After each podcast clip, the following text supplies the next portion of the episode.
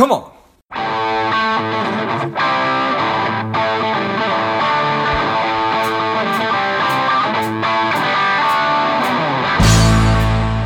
Welcome to Money Savage, a savage approach to personal finance. This is George Grumbacher, and the time is right. Welcome to today's guest, the strong and powerful Peter Hug. Peter, are you ready to do this? I am, George. Pleasure to be here.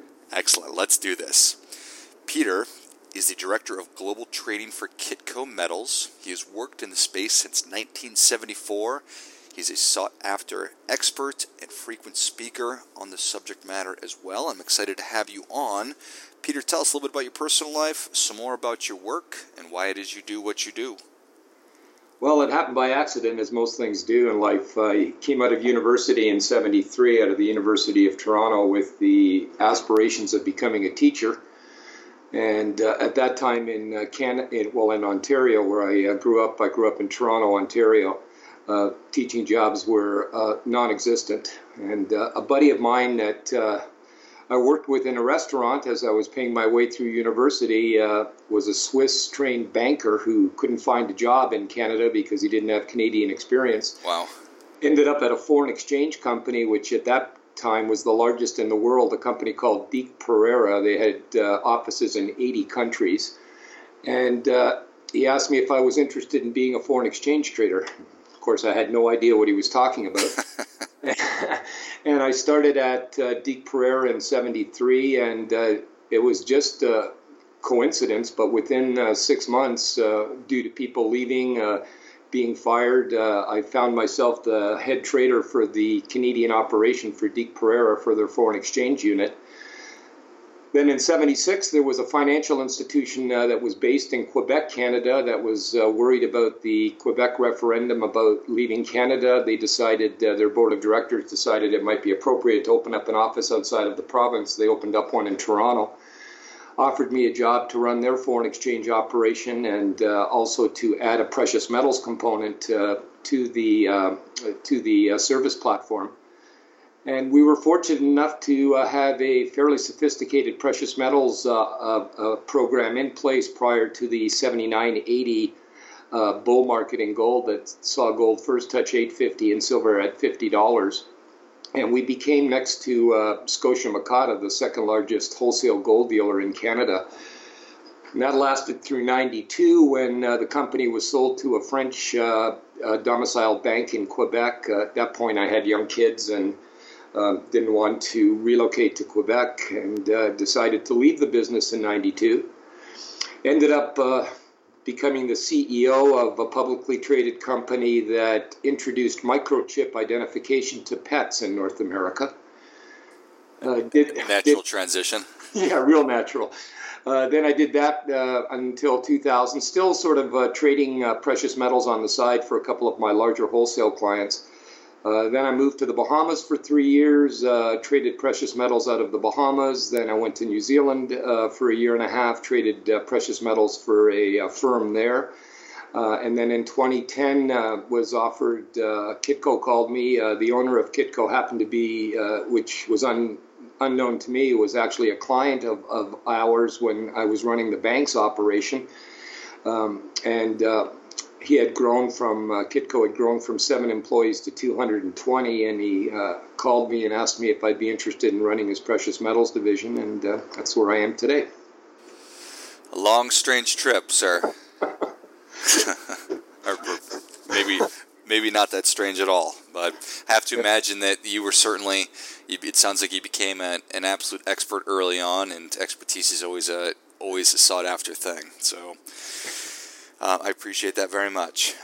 So, after 44 years, give or take, how, how would you describe the current state of, of precious metals? You know, that's a great question. Uh, about three years ago, I took a look at, uh, you know, what the differences were um, in the markets today relative what they were in 79, 80. Uh, I mean, the obvious difference was we had no computers. Uh, we were still using IBM Selectric typewriters.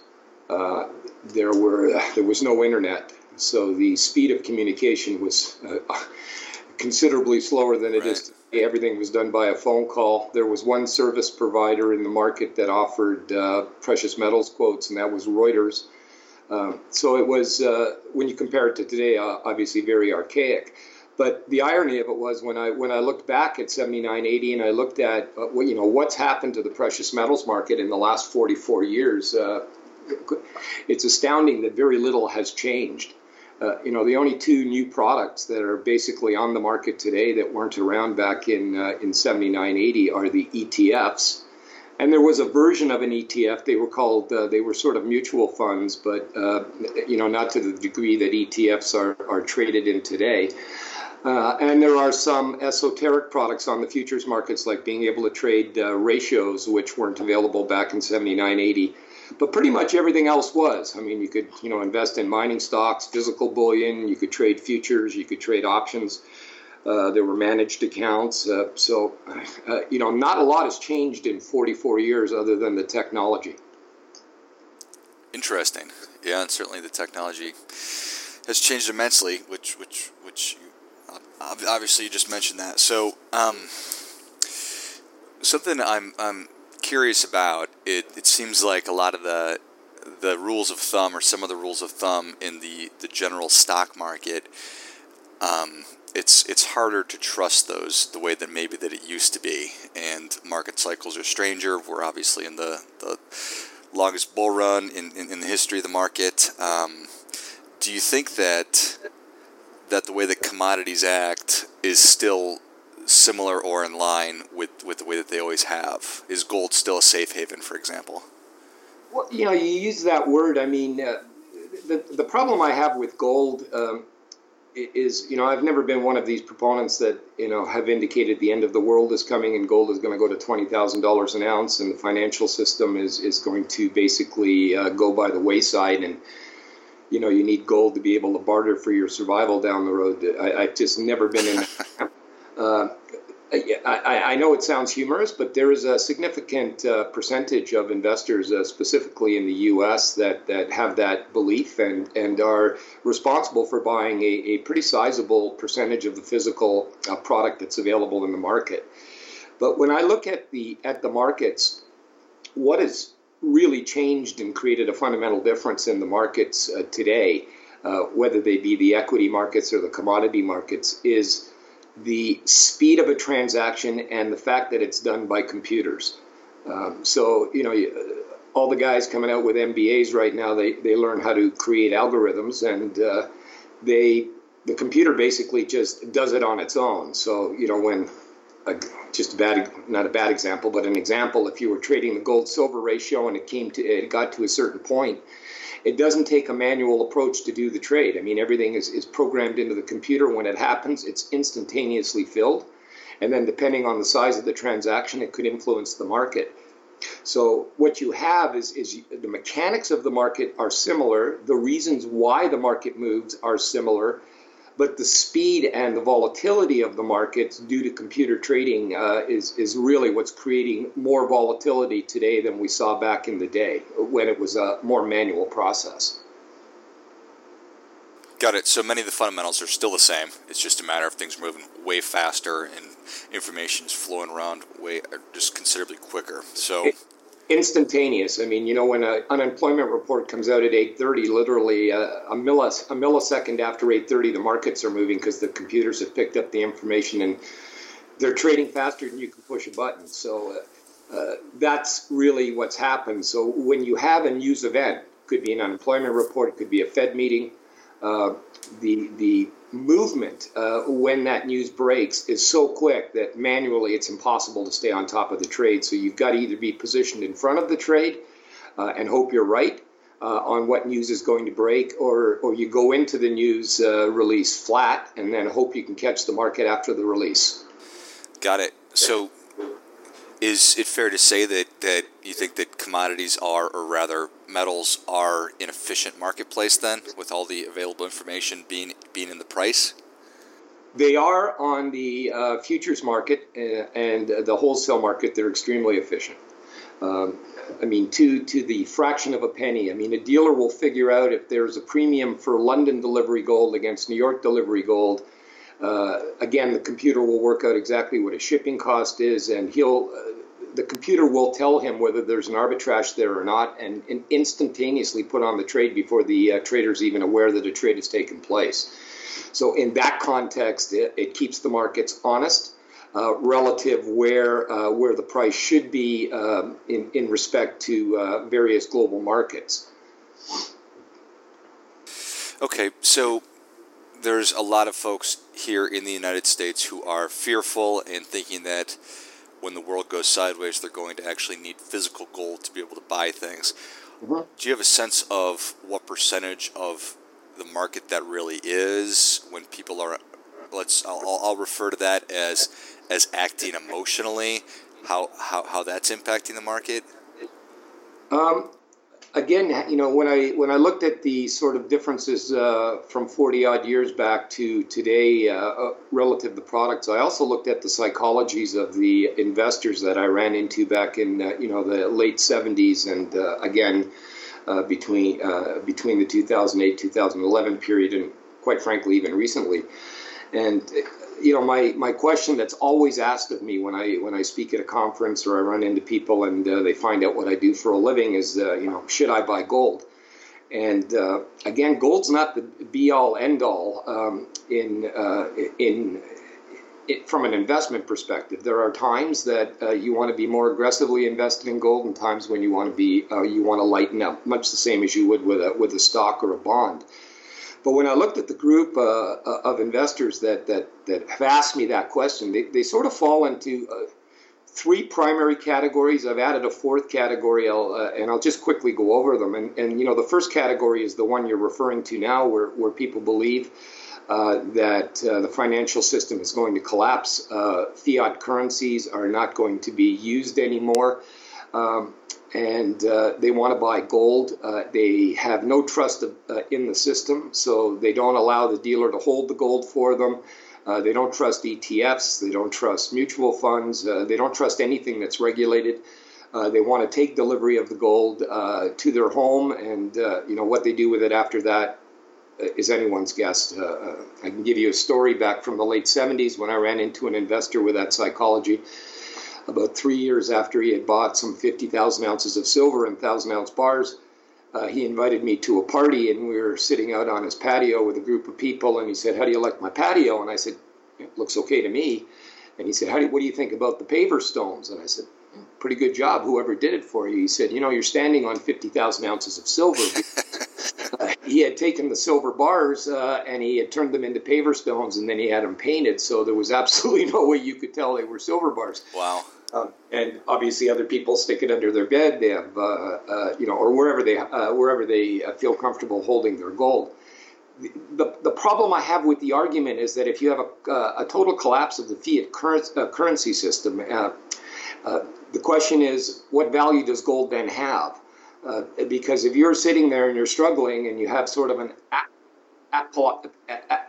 an apocalyptic event, uh, you're going to go to your neighbor because you're likely going to be looking either for food or for some form of energy, you know, whether it's gasoline or, uh, you know, a generator or whatever. Uh, and it's highly unlikely, in my perspective, that this neighbor will give you his food if you give him a one ounce gold bar. Uh, because quite frankly, what is he going to do with the one ounce gold bar if the financial system has collapsed? I mean, uh, where do you barter that gold from from a value perspective, uh, where it has tangible meaning to somebody that's looking for food or looking for gasoline for their car uh, or a generator for their home. So uh, I, am not convinced of the argument. Uh, I do believe, though, that uh, that uh, individuals that, that have that belief don't trust the system, and holding gold physically at home uh, is a viable option to them. Um, and you know, should we get another 2008 type of um, scenario? uh, gold will certainly go higher. And in that context, uh, they uh, they will have uh, protected uh, the uh, their assets to to some extent by holding gold. The second group I call the conservative investor, and and these are individuals that want to hold a portion of their gold in their portfolio as as you know they use the word we'll use the word that everyone uses as insurance against you know any type of geopolitical event or financial uh, event that could cause the balance of their portfolio to suffer, they want it, they want some hedge in their portfolio, so they buy gold. Uh, these investors uh, uh are comfortable with ETFs. Uh, they're also comfortable with physical gold. Uh, they're also comfortable with allowing the dealer to hold their gold in segregated storage in case they want to liquidate, um, so they have liquidity. Uh, but all the analysts that, that sort of come out and, and just sort of, uh, uh, you know, parrot the, concept, you have to hold 10% of your assets in gold, they don't complete the sentence. And, you know, the sentence is that gold is, is, is an asset just the way a stock or a bond uh, is an asset within your portfolio. And it's important that you recalibrate your portfolio, you know, whether you do it every three months, six months, or once a year. And in that context, gold being part of your portfolio needs to be recalibrated as well. So, just to give you some simple math examples, if in 2008 you had bought gold at $800 an ounce, in 2011 it's sitting at $1,900 an ounce, uh, I pretty much guarantee you that if you went into the trade with a 10% allocation, that your gold is probably now uh, representing maybe 15, 18% of your portfolio. You need to liquidate that uh, five or eight percent to bring it back down to ten. Uh, you know, vice versa. Had you got in in 2011 at uh, at 1,925 dollars, and then in 2010, uh, uh, Uh, I'm sorry, in 2015, uh, uh gold was down at a you know 1,080. your gold position probably wasn't 10% anymore. It was probably now 4%. So now you need to buy 6%. So if you recalibrate your gold holding, if you're of the mindset that it's an insurance position, you'll tend to add to your gold positions as the gold price drops and liquidate into strength. At the same time, always having that 10% insurance position uh, in, in your portfolio. The third group are traders. They have no loyalty. They could be, you know, bullish at nine o'clock, bearish at nine o oh one. Uh, they're in the game strictly for capital gains. Uh, they tend to want to go into instruments that are uh, tight uh, in the sense of a spread. They don't want to overcome a, a significant spread before they're in a capital gain position. Uh, these individuals tend to be active in the futures market, uh, options market, wherever they can get leverage. And the fourth group I throw in uh, anecdotally because it does take off uh, a, a, a, relatively uh, good supply of physical material in the market on an annual basis. And I, I call these guys sort of the collectors and you know they buy stuff that is issued by the Royal Canadian Mint, U.S. Mint, you know, where they come up with an animal coin or uh, you know a commemorative coin or you know or something, uh, and they just think it's cool. Uh, you know, they like the design of an airplane, comes in a nice box. Uh, the premiums are horrendous; they're terrible investments. Uh, but you know, people like to collect that stuff, give it to their grandkids or whatever. And that stuff, when you buy it, tends to come off the market and stay off the market for a long time until uh, these people tend to die, and then their kids find it, and then they end up selling it uh, on the secondary market to dealers for whatever they can get for it. Right. So those are the four groups that, that, that, that have been consistent right through uh, 73 when gold first started trading freely. I think that's a great breakdown, so I, I, appreciate that. Uh, Peter, Savage Nation is ready for your difference making tip. What do you have for them? I recommend clients do is, you know, again, this doesn't matter whether you're buying gold or you're buying uh, equities, is, is you need to have a game plan going into it. You, you try to uh, keep emotion out of your investment uh, uh, investment plans. Again, whether you buy gold or Apple stock or, or bonds, I mean, uh, don't get don't get hyped in uh, by people. You know, do your homework. And you know, I'm gonna to put a plug in here for Kitco, and and and uh, anybody that knows me, uh, I'm extremely transparent, and I'm not the kind of guy that sits there and hypes the company that I'm working for. But what I find uh, unique to Kitco is that uh, we have a Chinese wall between our media department and uh, our trading operation. And on Kitco.com, we publish in the neighborhood of 20 to 30 uh, analytic reports and commentaries every day.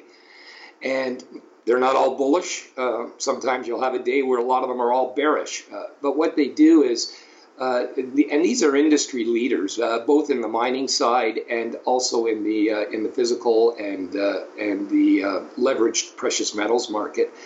You can actually try to educate yourself as to why things are happening, why the markets are moving.